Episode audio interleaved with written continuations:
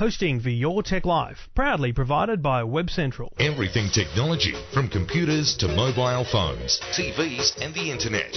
Information you want, want. all the help you need. Your Tech Life with Trevor Long. Oh, internet, spare me. Sorry. Episode 247 of Your Tech Life. Uh, enjoying the uh, Twitter chatter on um, the federal government's new uh, data retention policies. Uh, and, you know, I think most people who listen to me probably know where I stand on that. I couldn't care less. Um, because I got nothing to hide.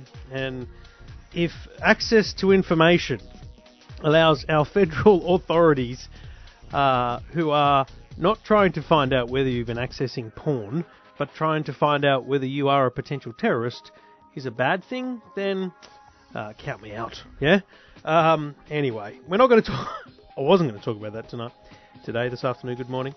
Uh, whatever time you're listening, whatever day you're listening, thank you for joining me. Episode 247. Thanks to the good people at Netgear and Garmin, garmin.com.au. Um, we're going to talk to Patrick Lowe from Netgear uh, later in the show. We're also going to talk about Survey Monkey. You've probably used it, but you probably don't also know the power of, of the product and the company. This is a big company. Uh, we'll talk to them later. And we'll also talk Amaysim. Amaysim have uh, relaunched their plans. A little bit more expensive, but a lot more data.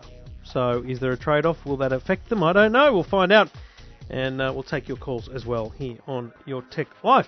Um, lots to talk about, as I say. Uh, mobile phones dominating the news this week um, because new plans, new everything from a lot of companies. So, We'll talk about that here on Your Tech Life. You can get in touch anytime because the whole point of the show is for you to get in touch. Say good day if you've got a question, a problem, or need help with anything technology in your life, whether you've just bought something or you're looking to buy something. Get in touch. Go to the website eftm.com.au or call 1 800 157 157.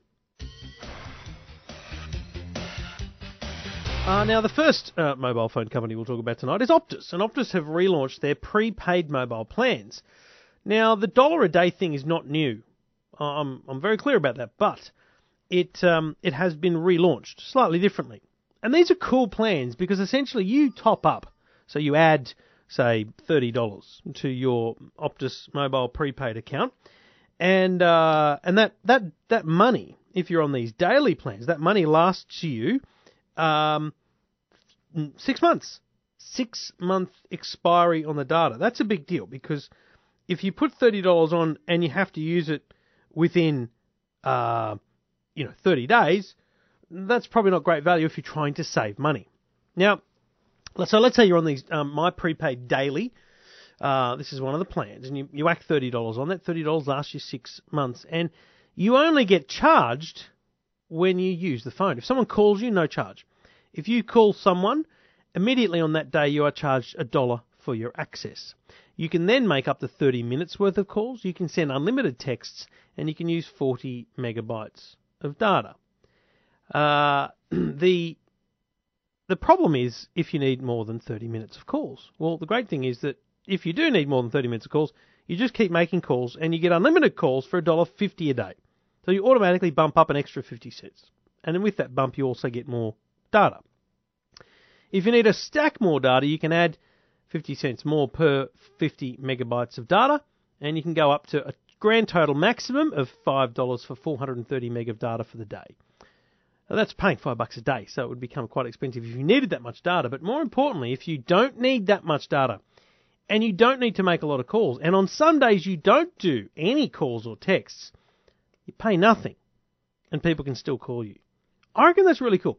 And the, the My Prepaid Daily Plus is basically $2 a day unlimited calls, unlimited texts, and 500 megabytes of data for the day. So much better value, excuse me, than the five dollars on the earlier plan. If you know you need that much data, you can you can just bump up for a few days to the two dollar plan. People that do prepaid know how complicated it can be, and they know how to switch their plans, so they'll they'll be aware of this.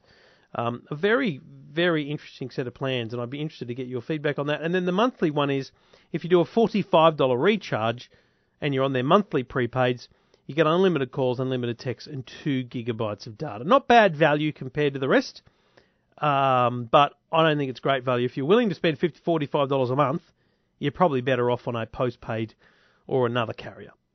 So interesting new plans from uh, Optus, and uh, you can read about all of those at eftm.com.au. Your Tech Life with Trevor Long. Ah, struggling uh, this week. My apologies for my voice, my throat, but we'll get through. No problems with that at all. Now, uh, another story I had this week on EFTM was about the app economy. Now, there are a lot of apps. There's a lot of apps in the App Store. Now, with Apple alone, there are over 1 million apps, downloaded 75 billion times. Apple this week put out a statement, and that in itself is groundbreaking because they don't do a lot of statements. They just keep quiet and release products here in Australia.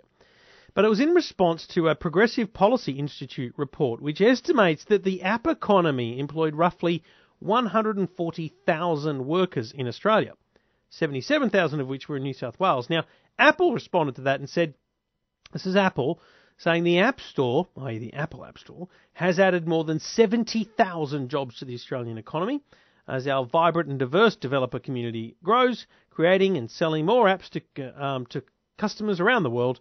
Proud of the contribution we're making to Australia through the app economy, as well as our 21 extremely popular retail stores that employ 2,750 people.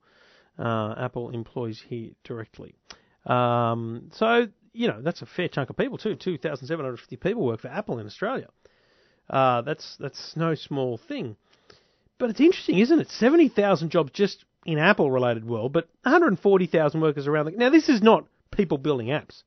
It's people designing apps, marketing apps. It's a whole economy. But in a world where decline exists in, let's say, automotive manufacturing, it is good to know that there are industries in growth because you think about people that you know think our country is going down the down the tubes.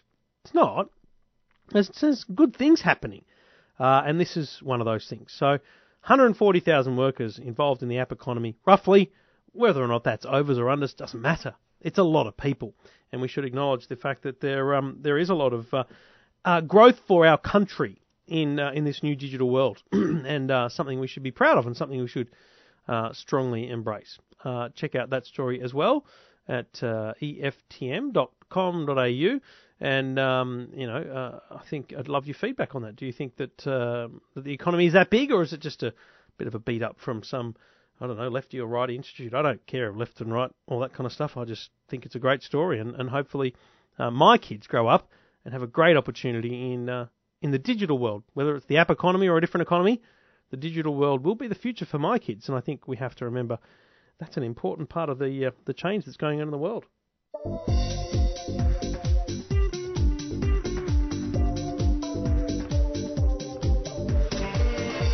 And we did it all thanks to the good people at Garmin, Garmin Satellite Navigation, GPS Technologies. Um, and don't forget about the Garmin Vivo Fit. You can check this out at big retailers. Uh, people like Rebel Sport have got it. It's the fitness band that moves at the pace of your life.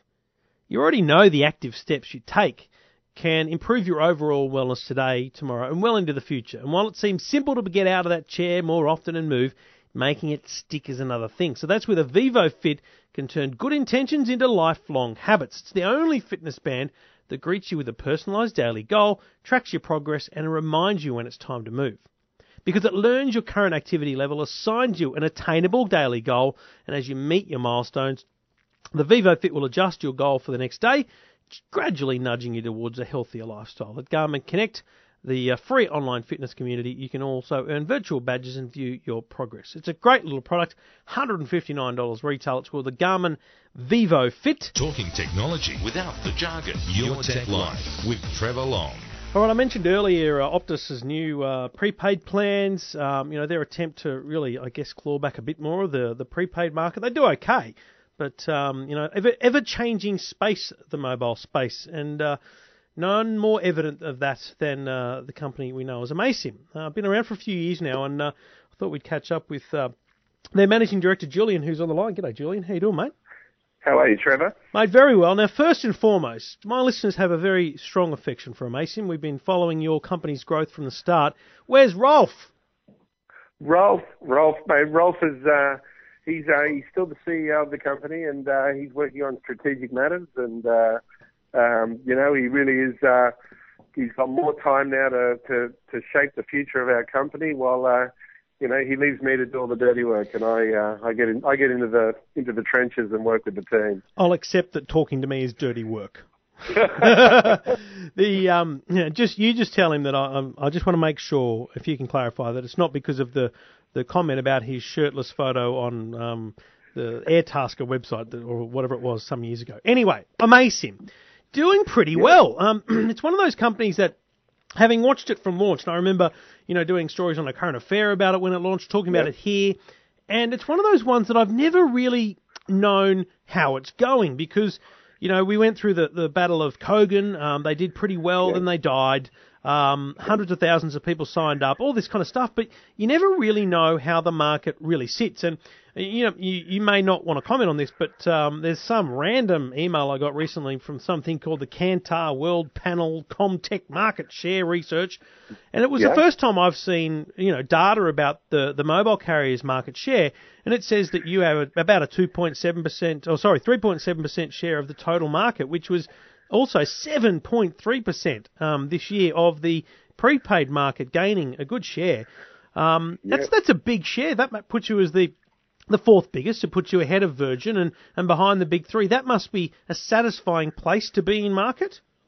Oh uh, yes, Trevor. We're very proud of the uh, the performance of Amaysim. I think we uh, recently announced uh, we have over 600,000 customers now, and uh, um, you know in the last 12 in the last 12 months alone, it's uh, uh, the business has gone extremely well, and we've uh, announced now that we have over 130 million dollars in revenue, and uh, and, uh, you know, this is really coming back to, you know, Amaysim really becoming the customer champion in the Australian market and uh, offering great value and a great service.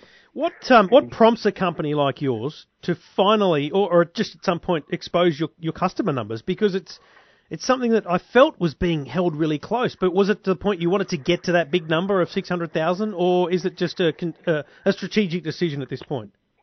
Yeah, look, I think it's just um, it's one of those things where, as you said, we're we are now one of the we're considered one of the fourth uh, operators in the country, and uh, we're just completely on the radar. And we just kept getting asked the question from time, you know, time and time again, and it was just one of those times where we really, you know, we, we have to start sharing uh, how we're going, and we're obviously very proud of the performance of uh, of Amaysim, and it's just one of those times where you know it's really good to to share the great news and, and, and the growth of the business. Um, before we talk about the new plans, you mentioned the 130 million dollars in revenue. That, that's annual, obviously.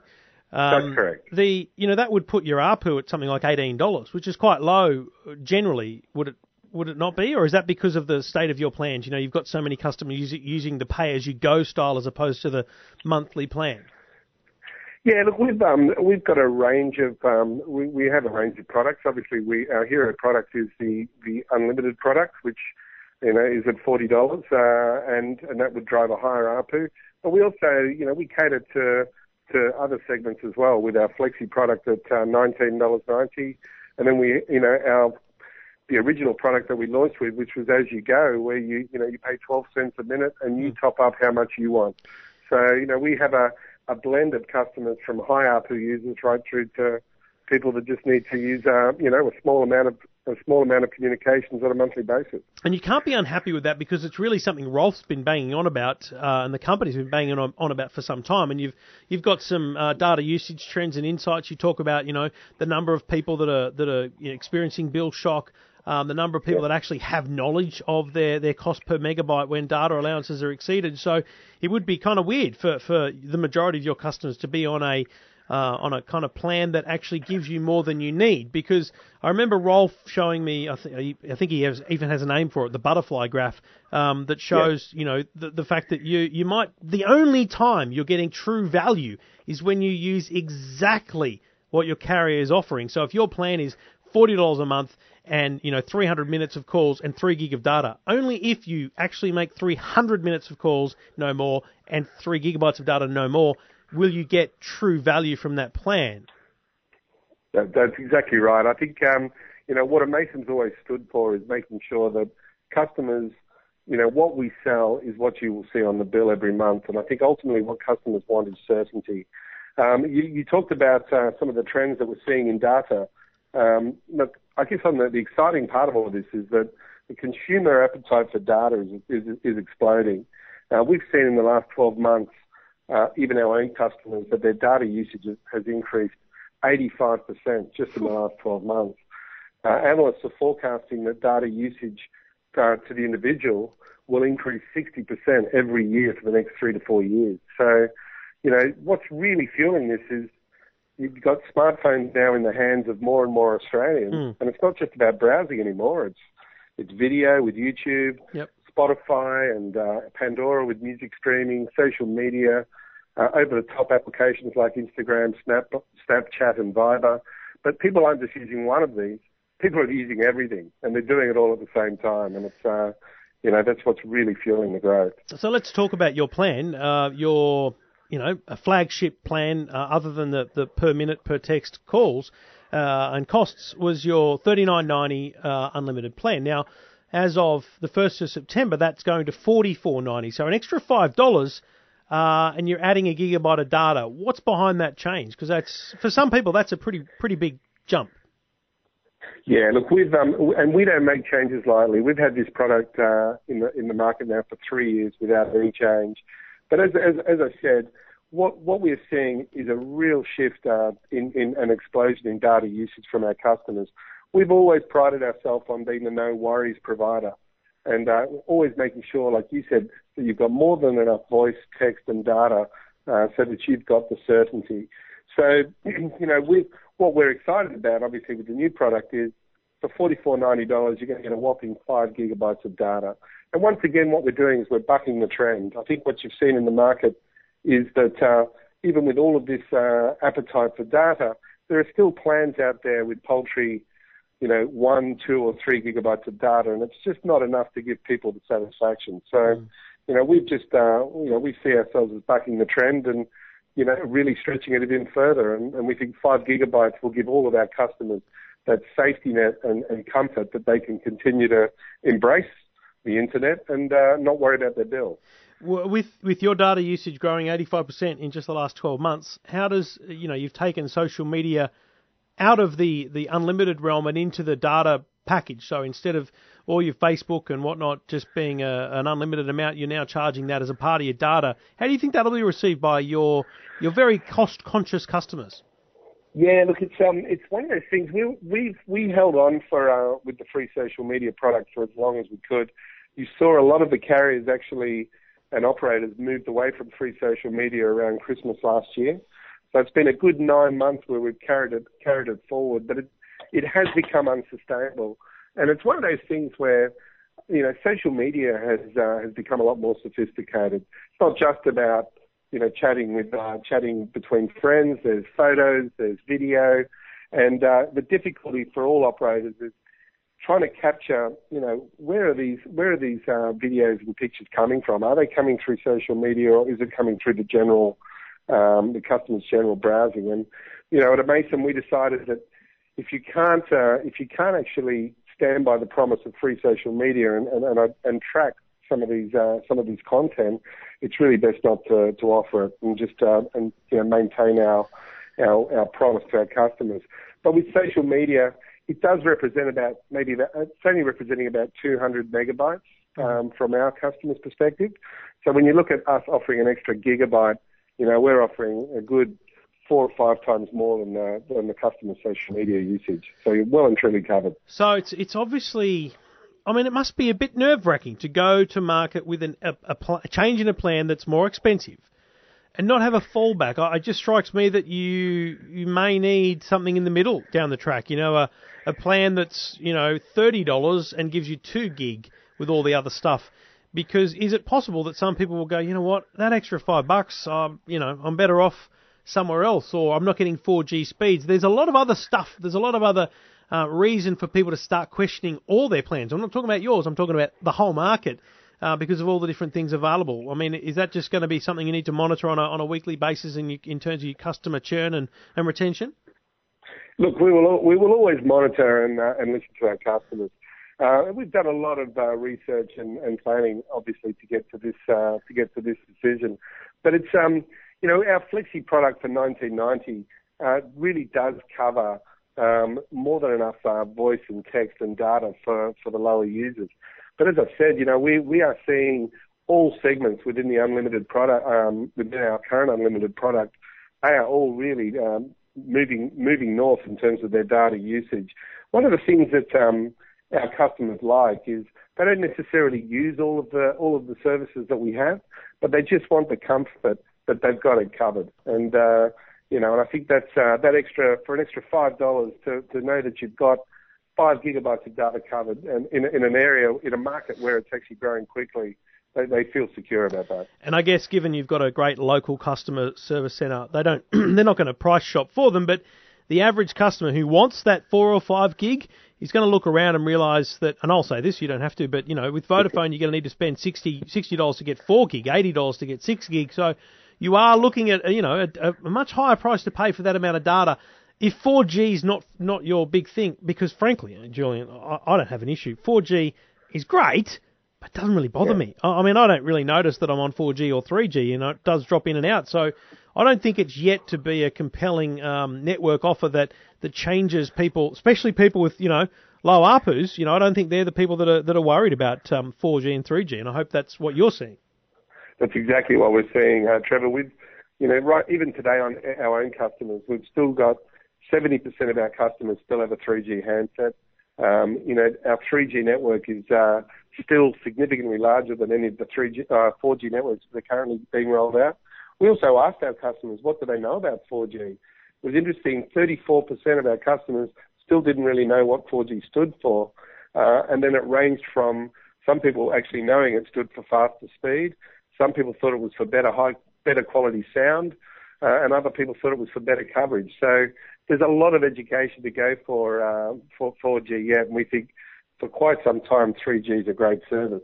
I, I, will add that in the last three to six months, our 3G network uh, that we use has been upgraded as well. So in the in the cities, uh, it now has peak rate speeds of uh, 42 megabits per second. Outside the cities, at 21 megs per second. But if I bring that down to the average user, what they are experiencing in the last three to six months is the speed of our own network on 3G is probably two to three times faster, uh, depending on when they use it during the day. So that's also what's driving the increased usage. The more you browse on a quicker browsing experience, the more you're going to use your data. Yeah. It's uh, it's a very interesting time. Um, as I said, I'm I'm excited that you've done so well in in the few years that you've been around. I was I was really chuffed, I guess, to see 600,000 customers um, for you guys. I guess the challenge is to is to keep driving them, keep keep them, retain them, and you know obviously get them to spend that bit more so that uh, that revenue keeps growing uh, and the company stays successful. So it's a challenge for you and Rolf and the team, but uh, sounds like you're working at it nice and hard, Julian. So good luck. Uh, we are working hard, and I, I, I do remind you we've. Uh, I think Roy Morgan uh, announced this year we were Telco of the Year for customer satisfaction, and that's really a, a tribute to the amazing team. You know, we work very hard to make sure that we provide that award-winning service. And it's not always just about the price; it's also making sure you get a quality service experience. And uh, we work on we work hard through all aspects of our business because you have a local customer service, and that's what some people absolutely love: is being able to pick up the phone and speak to someone about their mobile phone plan. That's exactly right. Yeah. Good on you, Julian. Thanks for the yeah. chat, mate. Thank you very much, Trevor.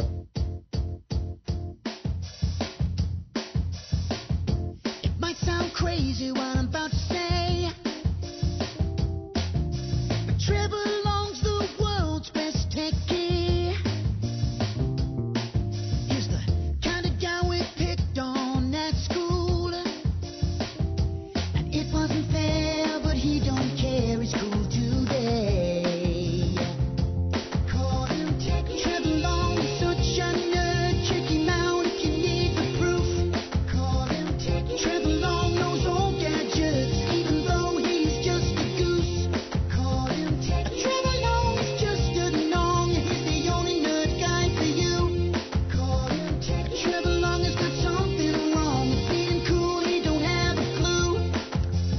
If you want to see something cool, and I don't have a clue, but it's yeah, that's a bit of fun.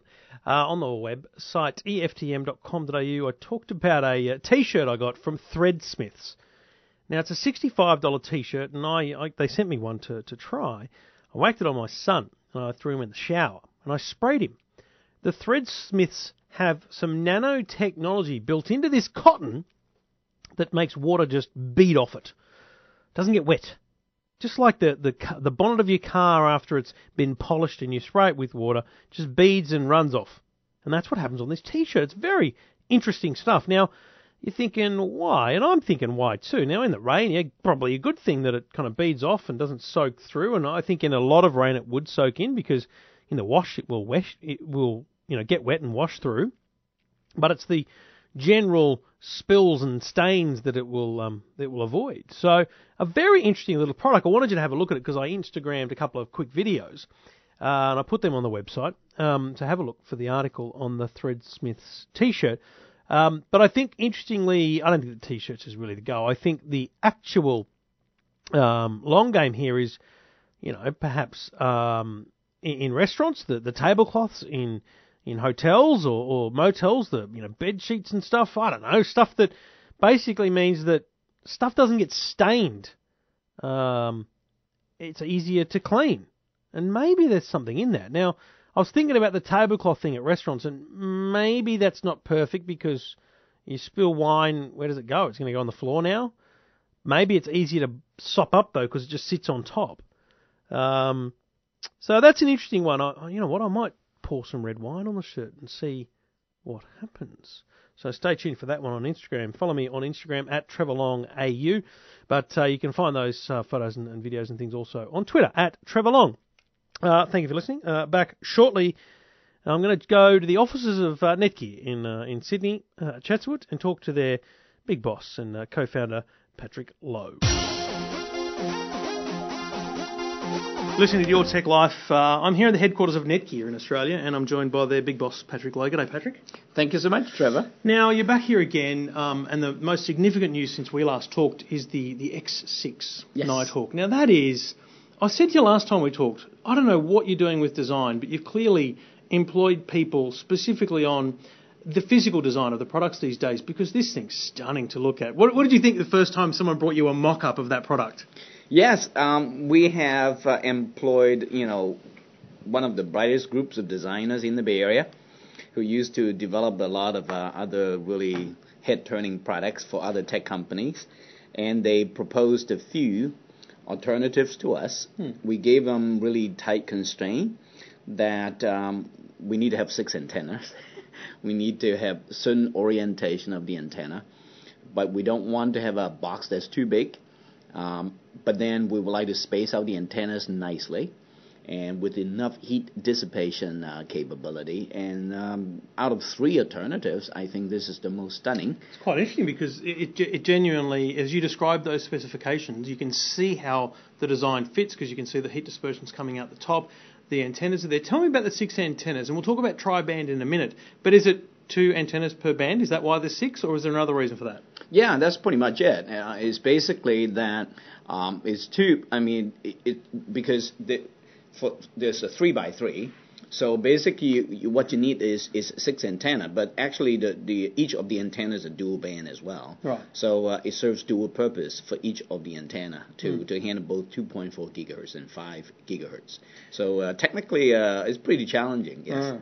So I've only just really been trying to help the average consumer understand dual band and now you hit me with tri-band. Uh-huh. So, uh, in, in my conversation with consumers on uh, on dual band is, you know, in the home when you've got uh, you know streaming video or someone using Skype, plus you've got your general internet use, or you've got gaming and general internet use. That's why you separate your bands. Is is the change in devices, the Internet of Things, all this different stuff? Is that what's meaning we need these three bands? Is it about separating the traffic on the highway essentially in the home? Pretty much. Um, basically, in the old days of dual band, you basically have the 11N that you would like to banish them to the 2.4 gigahertz, and then all the 11AC you reserve the high and 5 gigahertz for them for speedy transmission. Now, what, what we find out is that now most of the devices are moving on to 11AC. Hmm. Yep. So, and among the 11AC, you also have fast and slow devices. Right. So then all of a sudden, you jam all the 11 AC into one band, 5 gigahertz band, and we all know, you know, the Wi-Fi you know, secret is the, the speed of that particular band is as fast as the, the slowest device. So just stop on that because that is, as as you describe it, kind of the dirty little secret of Wi-Fi. Right, right. You can have let's let's set up an analogy. You have ten devices connected to your five um, your, your second five gigahertz um, network. So you're running dual band. You might have one on one computer running internet traffic on the other one or whatever. But you've got ten great devices all connecting. The speed they all get is determined by the slowest device on that band. Exactly right. So let's say, you know, unfortunately, if you have a, a, cheap Chromebook that is equipped with only a 1 by one 11 AC that transmit at, at most like uh, 130 megabits per Yeah. second, and then that Chromebook joined that 5 gigahertz band, and then unfortunately, all your gaming device, all your Netflix download to a whiz bang, you know, uh, repeater, is all going to slow down to 130, 33 megabits per second. That's So it. End of story. When I get a call, and, and I I get this call regularly because people are streaming their Apple TV or whatever it might be, and they say my my streaming is really slow. Mm-hmm. And the first thing I say is, can you plug it in? Because then you, you it's trial and error. To firm, Right. Is it the Wi-Fi, whatever? Right. Is is a trial and error kind of customer support- support piece of advice? Turn everything else off and see how that device goes then. Because if your Apple TV's functioning well on its own, and then you start turning on all your other devices, Mm-hmm. and it starts slowing down, that's how you determine where the problem is. It's actually on your network. It's not the network hardware. It's not your router. You can have this whiz bang router and a really poor piece of hardware connected to it, you know, a, a really slow Chromebook, as you say, for example, and it brings everything down. Absolutely. And what is even worse is, well, I mean, it could be worse, it could be better, right? So we're talking about Internet of Things. Yeah. So more and more new Wi-Fi devices like light bulbs, Yeah. uh, thermostats, uh, blind openers. I mean, all these. And My mo- air conditioner is, Right, is connected. Right, right, exactly. And motion sensors. All these people aren't going to be on Wi-Fi, but most likely they're going to be on the five gigahertz Wi-Fi. Yeah. So, but these are slow pokes, right? They're, they're not high speed, so they're gonna jam your, your, your Netflix download. They're gonna jam your gamers. That's not good. So, So- that's why you need two five gigahertz bands. when you're um, when you're setting up your home network, and I've got to be honest, this escaped me. Um, when I'm setting up my network, I've got the the Nighthawk X6 there. I've configured it. I've come up with some great names for my network. Yes. passwords. I spent all that time That's right. configuring it, right. and then you don't spend any time going, oh, um, you've got an iPhone um, 4. Make sure you only connect to the 2.4 gigahertz. Um, kids, your little um, you know tablets connect to. So you actually should be determining. In fact, you probably should name your networks that way. You know, home, slow old devices, home, newer devices, home, best devices, and so then then you even your family know what to connect to what network because you've got three networks now to choose from on the on the X6. And so that's the advice is to is to actually determine on a device by device basis what network to, to connect to. Is there advice though you can give on how to know which devices are slow? Because the average user does they've got a they've got a great little laptop which they say is wireless AC, but how do they know how fast it is? How Well- do they know? Well, actually, for for I mean, the tech savvy people like yourself, Hmm. you could actually do that. But then, for most people, they don't want to be bothered with. So our recommendation is just turn on our Smart Connect. Right. Um, that's a feature that we built into the uh, Nighthawk X6 Yep. that we would determine where to put those devices into which band. So you connect to a single SSID and let it Correct. move We around. would do it for you, and we would basically test your device and see what speed they are, and then we'll group them accordingly to the right band. and that's that's uh, I've had you know people uh, the number of people who have bought the X6 for example um, just for, by pure love and desire for a device like that that probably don't realise that it has that capability built in. So you're paying a premium. Let's not kid ourselves. This is not a cheap device. This is a this is a high quality, high powered device. So you're not you're not buying a Toyota Yaris here. You're buying a Lexus, right? Right, right. So you, you get this thing. You've got to look at those features in that wizard when, when you're setting it up about the Smart Connect, so that you're actually getting the benefit of that speed. Well, you you said it right. I mean, let me just tweak it a little bit. All right. It is like buying a sports car. All right. No I name- wasn't a okay, okay, IF. No, no. I mean, no names that talked about. So now, when most people buy a sports car, right, Mm. uh, the purist would Yep. like to have manual shift. Yeah. So you control it completely. Yeah. But then on the other hand, you say, ah, I don't want to drive it manual every day. I'm sorry. So I go I go for an automatic, right? Yeah. But today, all the sports cars, it doesn't matter whether it's Porsche, it's BMW, or or your Lexus IF. When you buy automatic, they always give you the manual shifting option. Yes. So that means when you say, I want to get the maximum, maximum, I want to do it myself. Yeah, yeah. But other, ah, I really don't want to do it. And it's- press and- a button and let it do automatic. to take that analogy to the to the extreme, it knows what you want Right. because in fact most of them, if you rev them too far and don't change the gear, it just goes right. He must want to go back to automatic That's mode. exactly And right. So your router is doing that for the family. It's doing that for the for the kids with a gaming device Right. that don't know which Right. network to connect to, Exactly. and for mum and dad Right, with their basic smartphones and, Exactly. and laptops. So when the dad, you know, wants to say, hey, wait a minute, I don't want this smart connect to, to get in Mm. my way. I want to do it exactly what I want to. Then they could use our app to say, hey, boom, boom, boom. It's the Nighthawk. I mean, we were only talking about the Nighthawk at CES, so that's you know nine, eight eight months ago. right. Now we're talking about the X6. This is pretty quick pace in terms of evolution of networking. How do, how do you keep up?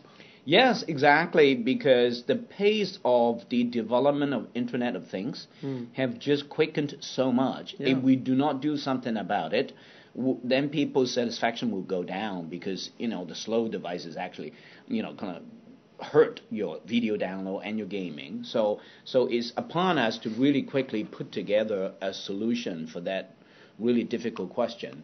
Uh, over the last six months, um, we saw in the U.S. the market of things like uh, sensors, uh, intelligent light bulbs, uh, thermostats, uh, smoke detectors, has grown so much Yeah. that it, and unfortunately all these are slow pokes.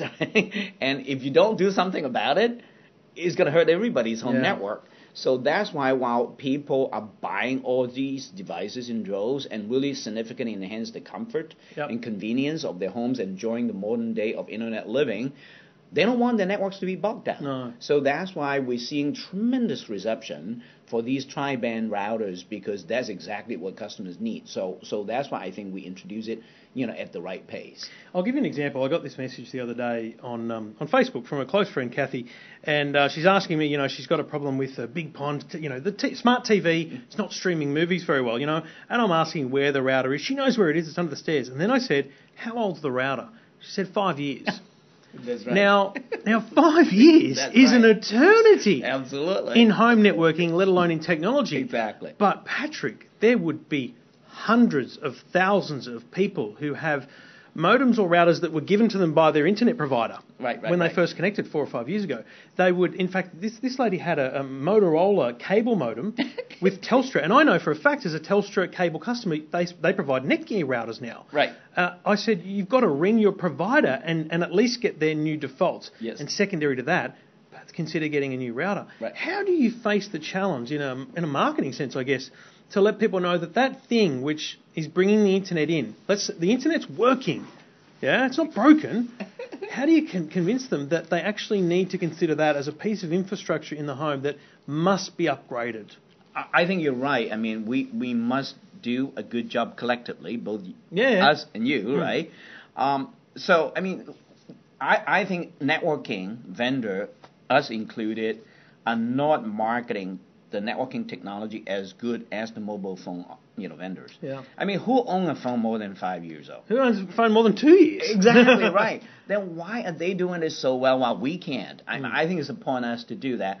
And I actually have commented multiple times, you know, over, um, you know, press interviews on TV and all that, that the networking industry has to mimic the phone industry. Well, shouldn't it be then that I should be able to ring my provider? Yes, in my case it's Telstra, and opt. Like I mean, they should be upselling me. Opt for. I'd pay five dollars a month more to be on a contract and get the latest modem every two years. Um, I mean, th- th- it's a barrier to entry. You know, three hundred dollars for a new router is for some people a huge barrier for entry. So people seem willing to spend an extra five dollars on their phone. They'll spend sixty bucks a month on a phone when they can buy it outright. Uh, so maybe it's actually uh, working in partnership with the telcos to actually provide better networking infrastructure in the home through a you know plan-based contract arrangement. Is that an approach that needs to be considered or is being considered? Yes, definitely. We are working uh, very closely with the operators to do that. As a matter of fact, um, uh, well, names withheld. Okay, uh, operators are coming out. You know, Yeah, with, with with very soon uh, with technology of that caliber. Um, and uh, yes, we're absolutely working with all our service provider operator customers to, Yep. to do the same thing. Yeah. But uh, overall, I think uh, we we the retail vendors, the retail channel partners, as well as the service provider partners, and plus you yourself, the, Hmm. the press, we collectively need to educate our customers because of the onslaught of Wi-Fi devices, what Yeah. we call the Internet of Things, happening in the house. You really need to upgrade your router just like your phone. Hmm. You can't do it every five, six years. You have to do it every two, three years. When you open up the uh, the Netgear Genie uh, at the at the low home, yeah, number of devices connected. right. Right now is up to twenty some. Oh know. come on! I'm at 27. I'm at 27 at 11 o'clock at night. So I'm tipping I breach 30 when the kids are when the kids are away. You got to be at more than 20 something. no, no, not quite there yet. What's the newest thing in your home that's a, an Internet of Things style um, style product? What's the what's the thing that I don't know made your eyes open and go wow? Because you see it all, um, but still things. Oh, I- I'm the same. You know, we get to see great stuff, but still some things take our breath away. What's what's the most recent thing that took your breath away in terms of technology? well, definitely. Apart from the X6 beautiful right. Nighthawk. well, the X6 is definitely beautiful, but I, I, I- you know, the other thing that we we have been very proud of is that um, we have a line of uh, cameras, monitoring cameras. Yeah. That's battery operated, totally wire free, and um, and is indoor outdoor. Um, so you know, those are really really nice gadgets because. I mean, I, I was showing to, to a friend. My my kids are all grown, right? Right. So I brought some of them to my friend's house. They just have babies, and we were watching Netflix, you know, in the living room. But then we put this camera in the baby's room. It's night day vision. All right. So while we're watching TV, we could have a cell phone right next to us, you know, watching the baby, Yeah. making sure they're good. I mean, and say, yes, I could use that. Yeah. All right. So so that's that's some really exciting It thing. exciting. Yeah. So so we believe that there, there are more follow on to it because now we we've seen, um, for example, like thermostat providers such as Honeywell, General Electric, Hmm. and Nest. Uh, connecting the, the thermostat, you know, to to the, the internet traffic, and and we see there is tremendous opportunity in that area. Not only that enable people to remotely control the temperature of their house, um, so they don't have to heat it up or cool it off all day long. Um, it also intelligently with the next step of the big data that all these thermostats could be connected together yeah. so that it would be able to collectively do what we call peak response. All right. So when the electric grid is at its heavy load, If now- everyone dropped by a, by a degree, just one degree, Yeah. then then you don't need to turn on another power generating plant. Yeah. So that's huge. So that saves the earth, saves the energy, and keep it humming. So so a lot of things could be done with these Internet of Things. Yeah. And uh, and and the other thing is, of course, now we have all kinds of uh, detectors. You know, Mm. carbon monoxide, carbon dioxide, and and, and, and and smoke detectors. Again, I mean, when when it's connected directly, you know, to to the um, the fire prevention or the police network, then the response time will be significantly enhanced. Hmm. So I think I think there is a lot of good things coming down the pipe. Um, and more and more devices in the house will be connected to the Wi-Fi network. Yep. So all the more we got to make the Wi-Fi network in the house to be very efficient. So slow devices will not bog down the fast devices. Yep. So that's why we are very excited with this multi-band Yes. uh, routers, and tri-band won't be the last. Yeah, and, and to give a, a really a real example of that, because people hear us talking about this. Oh, we're sitting here in, in Chatswood in Sydney. Uh, my home is in the north of Sydney, and it's it's a reasonably nice day. But let's say we got a weather warning saying that it's going to be a cold rush come through this afternoon. I can sit here on my phone and I can simply press a single button and turn the air conditioning on in my home. Now, Absolutely. what what I've done is powered by two amazing things. It's powered by apps. I mean, Mm. Right. the, the smartphone revolution is amazing. The Yes. fact that there's an app here that I can press a button Right. and adjust the temperature on Right. my, my home Exactly. like that is amazing. But secondly, that couldn't happen unless this air conditioner was connected to a strong and reliable network at home. Absolutely. And if that network's not powerful enough to cope with the demand of all my devices, including this air conditioner, Right. you don't get there. And that's that's the Internet of Things. That's what Absolutely. people got a long way to go Yep. before it's absolute mass. But Right. That's the exciting thing about the Internet. Right. I mean, now people are moving on to beyond your te- temperature control is the light control, Yeah. right? People love. Oh, I can to, do that too. yeah, exactly. People love to be able to control the light. All right. My, my wife hates it when I do those demonstrations though, because the lights are flicking. Especially when I'm overseas. At CES, I did that. I may have turned the bedroom light on at one o'clock in the morning. Now, now here's the deal, though, right? I mean, it's exactly my, my analogy, right? You want to put the light bulb in the baby's room. You know, when the baby goes to sleep, you don't want to turn it off. You just want to dim it because Mm. Yeah. the baby gets scared if it's totally dark, right? Mm. But then, you know, when the babies fall asleep, you want to turn it off. Yeah. And, and, and vice versa. Yeah. So that and, when- and when the when the when your camera detects movement or, or noise, Correct. the light comes slightly back on. Exactly right. and it all happens Exactly all happens right. for you. Exactly right. So that's what we call the comfort and convenience going forward. Hmm. Now, if you, I don't know, I mean, if you try some of the latest hotels, um, they usually equipped with an iPad, you know, that will turn the light on and off, TVs yeah, yeah. on and off, the blinds on and off. Now, you say, wow, this is like three hundred dollars a night hotel. What if I could have it at home, you know, all day long? That's that's where we're marching towards. Last question. Um, you're a very successful man. You've, you've built an amazing company. You could easily be retired. You could easily just live a live a happy life, and, and not- you got kids. In are- your kids, are- oh, absolutely. Well, look at look outside the window right, here. yeah. What is it that keeps Patrick Lo going? What what is it about the industry that keeps you going? Like seriously, you could literally just pack up and, and enjoy a lovely life with, with your family, I'm sure.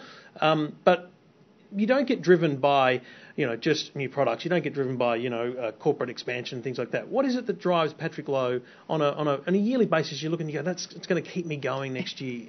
Well, the most important thing, as uh, Mark Merrill and myself established Netgear 16, 17 years ago, is that we believe every piece of technology will benefit people's lives, hmm. will change people's lives entirely. And we've seen it. Yeah. You know, in, in the old days, when t- color TV came on, when washing machine came on, it changed the lives of the people in China, in India, Indonesia significantly. And clearly, the next wave was mobile phone, right? When mobile phone came along, it changed the lives of the Chinese and Indians and the Africans significantly. Yeah. And we absolutely believe that internet would do the same thing. So we we would love to see continuously how internet is going to raise the the, the quality of life of mm. everybody on earth, not just on the Western world where you have more comfort, you have more security, Yeah. but more importantly is to raise the living standard of the people who are still less privileged than we do. And connectivity does that, really, right. doesn't it? And, and connectivity to internet is absolutely doing that job. Yeah. So that's what we are thrilled about. I mean, today, if we go to India and we saw, you know, people of, you know, poor and or, or or rich will be able to connect to the internet and do a lot of things, facilitate a lot of commerce, facilitate a, a lot of Mm. education. That's the things that drive Mark and I to continue to go forward. Good on you, Patrick. Thanks for the chat as always. Right? Thanks a lot, Charles. Talking technology without the jargon. Your Tech Life with Trevor Long. Now, isn't it cool when you've been using a product or, or a website for some time, and then you, you kind of find out that it's more than just you know the odd thing that you've been doing. It's a it's actually a global business. Uh, you know, doing proper things and making uh, making big bucks most likely. I came across um, this this week uh, when uh, the people from SurveyMonkey were in town.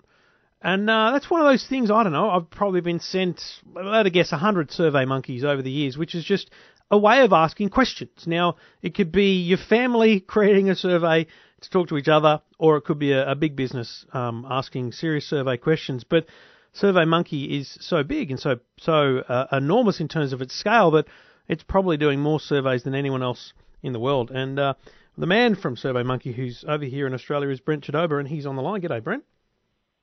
Good day. How are you? And I'm well. And and I don't. I- It's probably a terrible thing to say, but I mean it is interesting, really, to me that this thing that's just been there. It's kind of like uh it's been around on the internet for such a long time. It seems. Um, is actually big business. T- just give me some background on SurveyMonkey. I mean, how did it come about, and, and how long has it been around? Sure. So SurveyMonkey's been around for about 15 years now. Uh, it was founded in 1999 um, by a guy named Ryan Finley in in the United States, and he founded it um, after he had graduated from college as something to help him out in his first job to collect some survey responses and to Mm. get some data from uh, for customers for a company he was working for. And for the first 10 years, he really built the tool um, to be a self-service survey platform that really anybody could use to collect feedback and had a very small team that he built out. And then about five years ago, I joined the team with, with our CEO, and then we've, we've hired a, a host of other people to really take the business from a great, simple survey platform to be something that's really helping people make better decisions and, and trying to think through all the tools, platform elements, and different services that we can add to really help shape decisions across the world. Now, there's probably a bunch of people listening that have filled in Survey Monkeys and are asking the question to themselves right now: How the hell does that make money? Well, the for the first 10 years and then mostly for the last five years as well, um, the basic model was if you sign up to create surveys, there's a free version of the product. Mm. It's a limited version. We call it a freemium business model.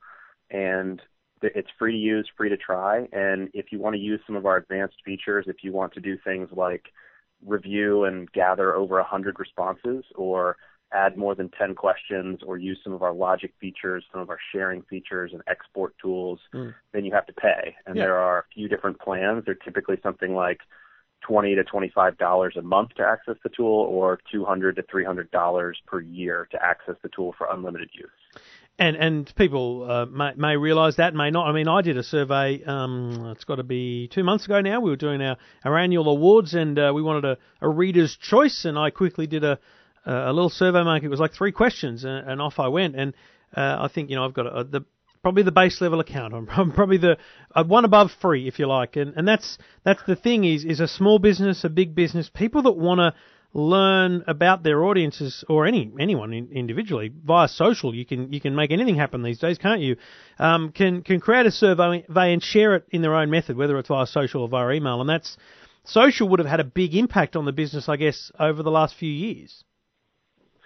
Yeah, and I think it's a way that people can leverage their a channel that they can push out a survey to and get anybody who's following them or anyone who checks that update to get some some extra responses or um, really just to to see from their peer group or the people that follow their interest, um, you know, what they're thinking and get and get those opinions really quickly. And it's a very nice free way to to, to distribute a survey.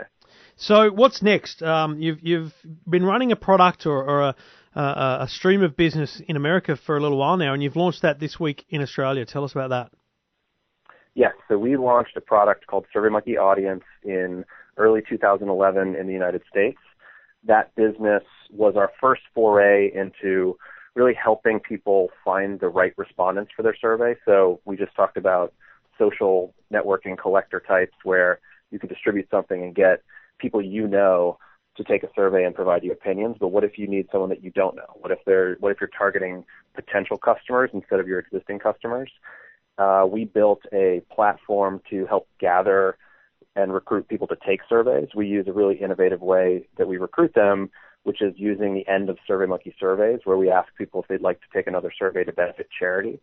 So we've been doing this in the U.S. for about three years now, and we actually just launched in Australia about two months ago, starting to recruit people to take surveys, so that our customers in Australia can then actually leverage that respondent pool if they need to answer questions and get a representative group of Australians to take their survey. So that will launch for customers. Um, really, it's just starting to launch this week, where we can now start recruiting people or start actually letting uh, our survey customers target respondents in Australia. So it's an interesting thing because it, it, it can be, and, and we had this conversation over coffee, uh, it can be a startup wanting to just ask, you know, 50 people about a uh, an idea or a, or a video that they've made. It could be any any small thing, or it could be on a grand scale.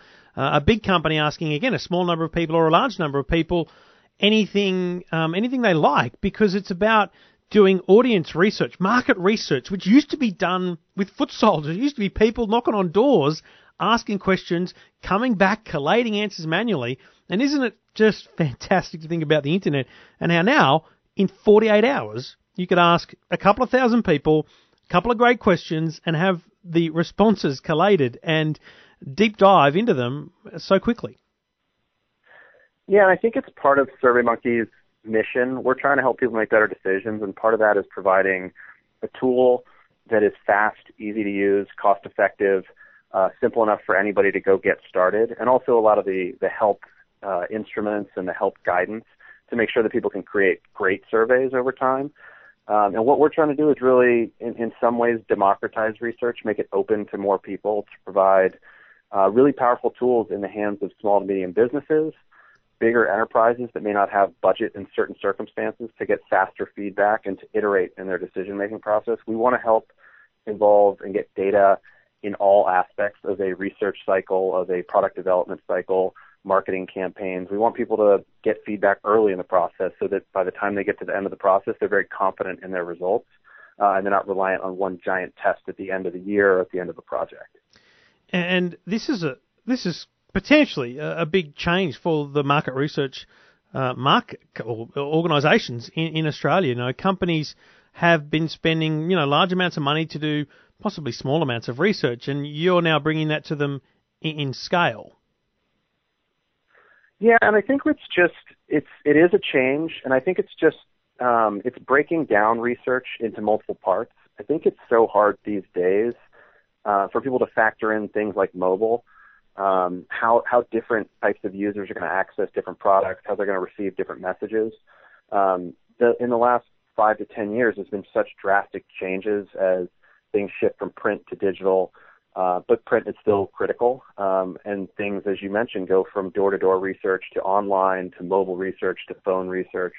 I think it's a lot of different data points that people need to factor in. Mm. And so while you've got advertisers and market researchers who are going to be experts in their trade, we want to be a platform and a tool that they can use to help aggregate all that data and let the experts make sense of it so they can help the, the end client companies and things like that. Okay, so there's there's two targets for this this uh, launch in a sense. There's uh, people who, who may be willing to fill out surveys, uh, and there are the businesses. For the businesses, it's really about you know reaching out to SurveyMonkey, uh, and and you've got a local team who will help them engage in this and you know sell the product and, and get their surveys out there and done. That's right. Yes, exactly. And, and for the consumer, there's there's something really cool about this, uh, and you can tell us a couple of things. Tell us firstly, where do they go to be part of it? Secondly, what's the reward? What what what's the incentive to to I mean help you essentially build your um, your Australian database and what what uh, what do they get out of each survey? Because this is I think this is really cool. So there's three or there's there's three factors we think about um, when trying to provide quality answers for our customers. The first is where do we find people? Um, how do we recruit and get people into the pool that can take surveys? The second is how do we incentivize them, as you mentioned. The third is how frequently do we engage them, and how do we make sure that we don't over-invite and that we don't over-engage respondents. So as you mentioned, the the way that people can find us and the way that people can sign up to take surveys, there's two main ways. The first is they can go to our website, um, contribute.surveymonkey.com.au. Um, that will provide them with a page and a way that they can sign up to be eligible to receive surveys. Uh, the main way that we actually get people is when when our own customers send out a survey. Um, when someone finishes the survey, they will click done to submit the survey. A lot of times they'll see a landing page right after that that says, "Hey, thank you for taking this survey. If you'd like to take more to benefit charity, sign up here." They then fill out a profile and become eligible to receive surveys. Every time that someone gets a survey and takes it, we donate 50 cents to the charity of their choice. So mm-hmm. we've mm. got uh, right now, we've got four partners in Australia. We'll be adding a lot over the next several months. We've got you know close to 50 in the U.S. now. Um, but that's sort of a really unique way that we incentivize people to make sure that it, it does help data quality, but also that people you know have a reason for giving back. It's not just a a small reward that they get. They're actually helping, and they can see the amount of donations that they accrue over time. Um, so yeah, that's our model, and I think it's it's one that really helps us engage pretty deeply with the communities that we're working in and the, the markets that we enter. Mm. Uh, and it also has huge benefits in data quality because people um, they're generally you know opting in so that they can give feedback, um, you know, provide a few minutes of their time to help with a small donation to charity, and those definitely add up over time. We've donated over three million dollars in the U.S. so far. And that's the thing; it's uh, it may seem small, fifty cents, but you do you do enough surveys a year, you, and and you know a couple of couple tens of thousands of others do the same, and that's that's good money going to Australian charity, and it just I mean it's just a reason to do it. You know, it's a, it's just a justification in your mind to say you get an email saying, hey, we've got this survey, you click the button, five minutes of your life, and you've just done some good. Uh, it's a great little model. I, I love that idea. Um, and I, I, I like the somewhat, dis- I mean, you're not using the word, but somewhat disruptive nature of, of SurveyMonkey audience that, uh, and how that can affect both small and large businesses in Australia. So um, I wish you well. I wish you well. You've got a local team. Um, it'll be interesting to see how it goes, and, and hopefully Australia treats you well while you're here, and, and the product goes well for you, mate. Well, we hope so too. We're we're very excited so far. It's it's an ex- incredibly important market for us, um, and so we're we're very excited to dive headfirst and, and make sure it's one of our one of our most successful markets. Thanks for the chat, Brent. All right, thank you very much. All right, uh, that's a wrap. Thank you for listening. Thank you for downloading. Uh, some interesting chats and conversations there. Um, to Adam, who uh, got in touch regarding some pop-ups. Couldn't get a hold of you tonight, mate, but uh, let's try that again next week. And if you've got a question or a problem with technology, just get in touch. Go to the website eftm.com.au. Happy to help. And uh, you can uh, download each and every week on iTunes, on SoundCloud, on EFTM. I don't mind. I don't care. But um, do send me an email saying, oh, by the way, golf. Uh, we did get some some tweets.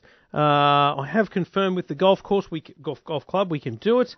Just got to find the right date. Uh, so likely looking at maybe a Saturday, late August. Um, we're going to have a limited number of places, maybe 10 or 15. Um, so stay tuned for that on the website. Uh, thank you for listening. Thank you for downloading. My name's Trevor Long. Follow me on Twitter at Trevor Long and download each and every week. Your Tech Life. Thanks for listening. Thanks for downloading. Talk to you soon. Your Tech Life with Trevor Long.